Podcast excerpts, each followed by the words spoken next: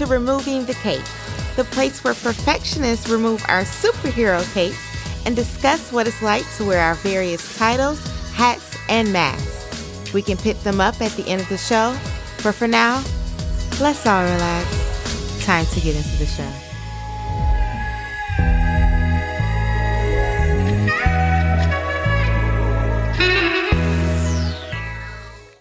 Hey, superheroes. Welcome back to the show. If you are new here, thanks so much for tuning in.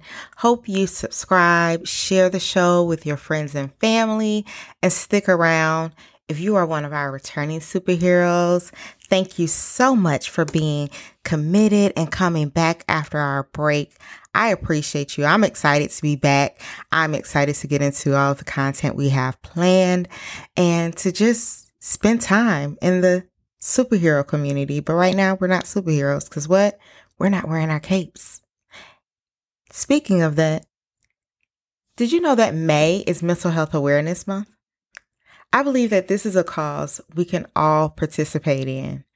I'm not asking you to become an activist, share your story, or to do anything you aren't naturally led to do. What I am asking you to do is to take care of yourself. Take breaks, even when you don't think you need them. Schedule time for you to do nothing except rest and recharge. It doesn't have to be something wrong or a situation that causes that moment to happen. Take my word for it.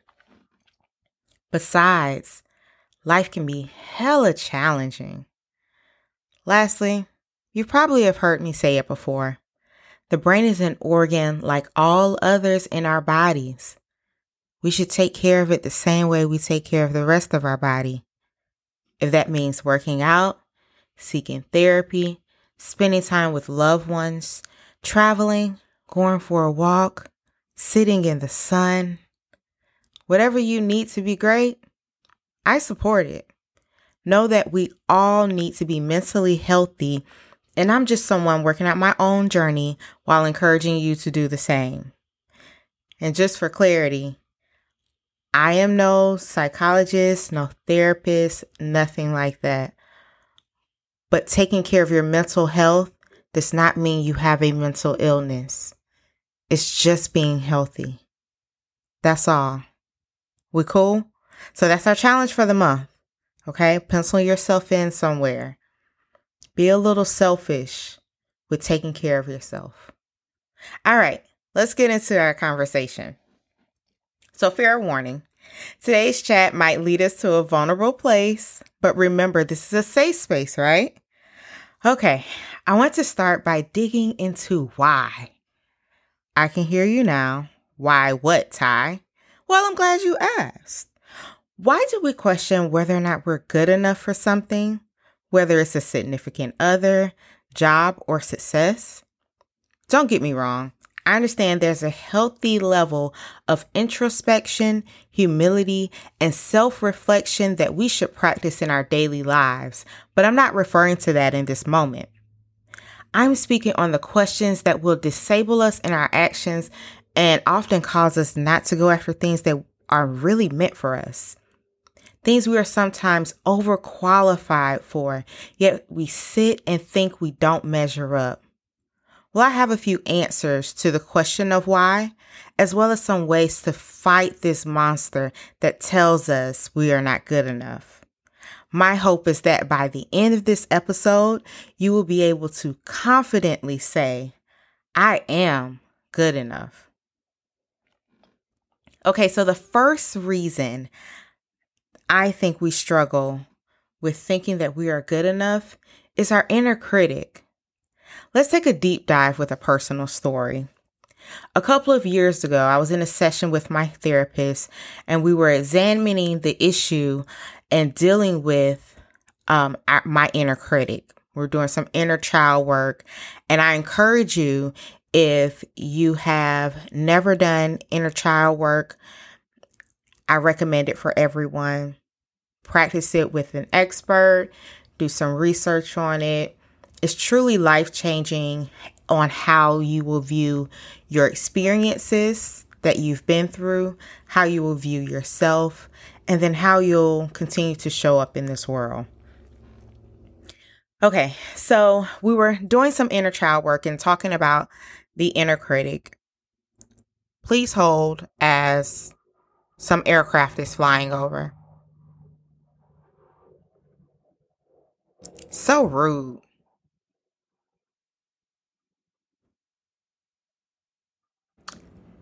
All right. They're almost gone. That sounded real military like, so I'm not going to talk too much trash. okay. I don't need no kind of problems in my life. Okay. Back to what we're discussing because this is a real this is a real topic. Okay, focus. All right. So um so, if you've been listening to this show for any length of time, you know that I'm a recovering perfectionist. It's an everyday battle to try to defeat that mindset. So, check out episode two if you want to hear more about that journey. So, in that therapy session, I was telling my therapist that I often battle between being overly critical of myself when completing certain tasks and thinking that I don't meet the standard for the task title, opportunity, or project. I've had these thoughts though about being a good wife, sister, daughter, friend, businesswoman, professional, employee, no matter the title or responsibility I've had in my life, I've had moments of feeling inadequate or that I wasn't good enough at some point. My therapist began to ask me to go back to the first time I thought I wasn't good enough. That brought me back to childhood. She helped me realize that my inner child was holding on to that feeling. It was not a thought that began with my original thoughts about myself. It was either in response to something another person did or said, or it was a means of protection. Now, if you're like me, you're probably wondering how a critical voice can be protective. In my case, it was protective because the child version of me remembered the feelings that came with disappointment. In order, in order to avoid these feelings, it sometimes kept me from making a big move or two. Because if you don't make that move, there isn't the possibility of a disappointing outcome and the guarantee of not encountering those negative feelings. You follow me? I was floored when I had that realization, and I've been on a corrective conquest since then. I had to tell my inner critic, I've got this. And no matter the outcome, I will be good. Sometimes those disappointing feelings are just a part of our journey. That leads me right into the second reason many of us feel we aren't good enough our fear of failure. The fear of failure can be quite crippling. While this isn't everyone's experience, some of us have found ourselves afraid of not taking the next step simply because it might not work. You know what's often the truth? Those fears aren't even our own all the time. Sharing our dreams, visions, or desires with other people can be dangerous because we can find ourselves with new fears. Have you ever been excited to share a new goal with someone? Then, after you tell them about it, you leave that call or meeting feeling discouraged?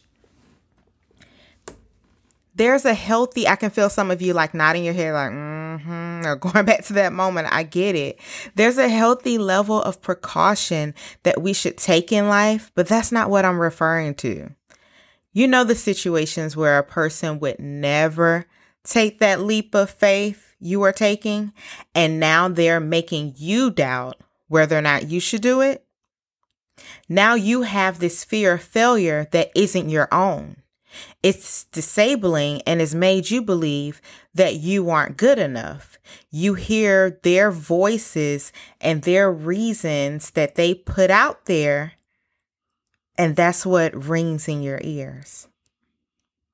There are countless success stories where someone has told a person or given them reasons that a situation, a project, a business, a song, a movie idea, whatever it is, a career path wouldn't work. Sadly, fear is a greater contagion in our society than faith is.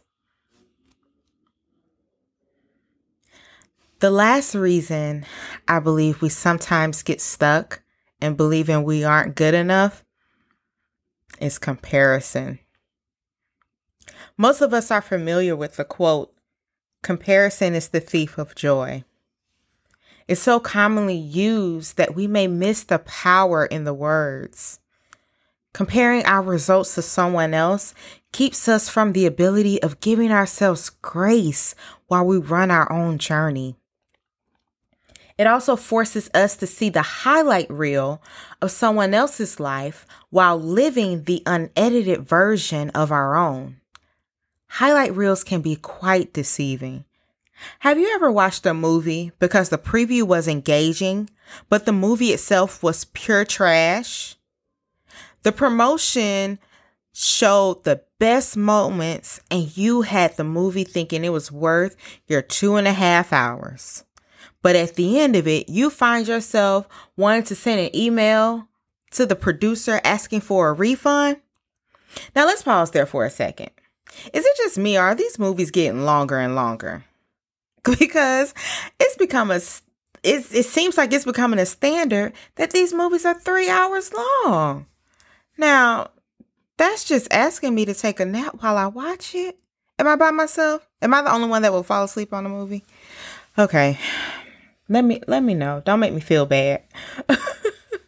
okay, back to our subject. The highlight reel of a person's life can be exactly like a movie trailer. You will find yourself comparing the unedited life footage to a highlight reel that excludes all of the disappointments, lowlights, and real everyday moments. And because we're living in that comparison, we think we aren't good enough when in reality, this person is trimmed down five years of their life to a 60 second reel and it's making you feel inadequate. Comparison will truly steal your joy. Now, I don't proclaim to know all the answers, but I will share with you a few things that have helped me and are helping me with discovering that I am good enough.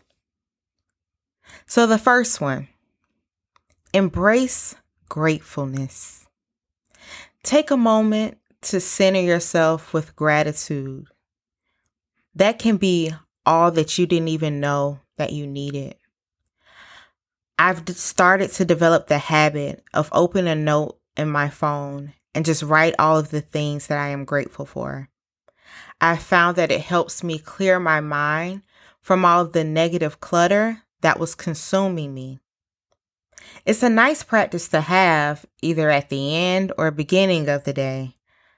I prefer it at the beginning of my day as it helps me focus and gives me something to pull from throughout the day when moments get a little shaky.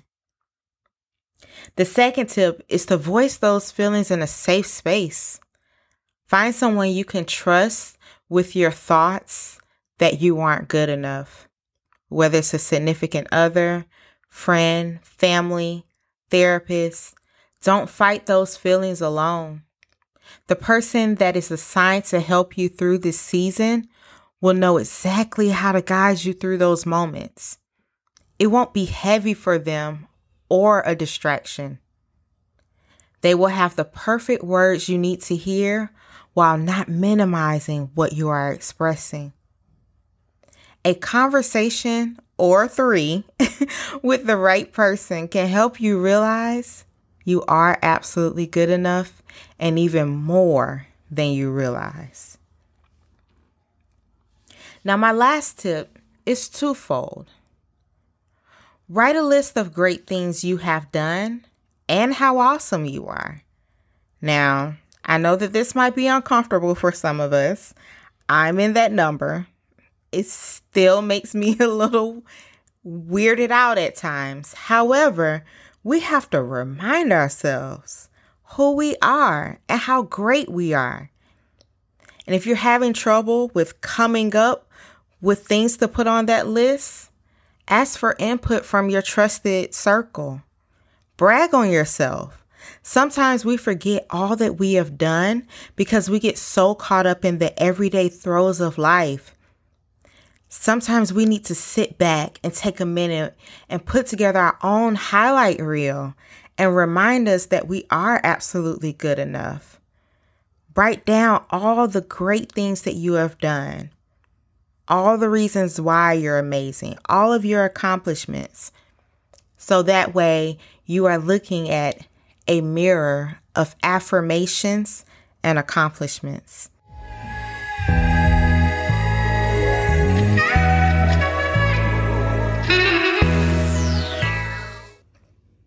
Today's inspirational story comes to us from violinist Joshua Bell. In 2007, he participated in an experiment conducted by the Washington Post.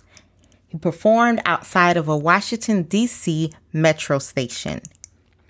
He was dressed as an average person wearing a baseball hat as he played the violin. Over a thousand people passed by him and only seven stopped to listen. One person recognized him. He collected $32.17 from 27 people, excluding the $20 from the woman who recognized him. What the people didn't know is that this was Grammy award winning Joshua Bell. He was a best selling artist who made his Carnegie Hall debut at 17. He has scored Oscar winning movie soundtracks. He's a big deal. He's absolutely good enough. However, if we were to judge the response from a few minutes of a performance outside of a train station, we might think otherwise.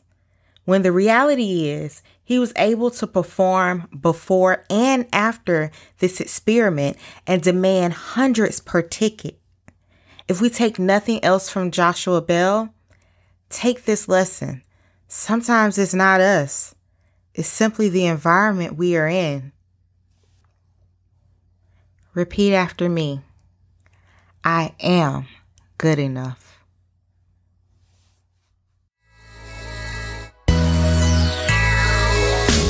Thank you so much for tuning in today.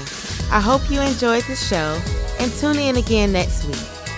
Be sure to subscribe and rate the show wherever you listen to your favorite podcast. Share with a friend or family member and follow us on social media at Removing the Cape. Check out our website at www.removingthecape.com. Whatever superhero cape you have to pick up and wear today, I hope it's a bit lighter and your smile's a little brighter. See you next week.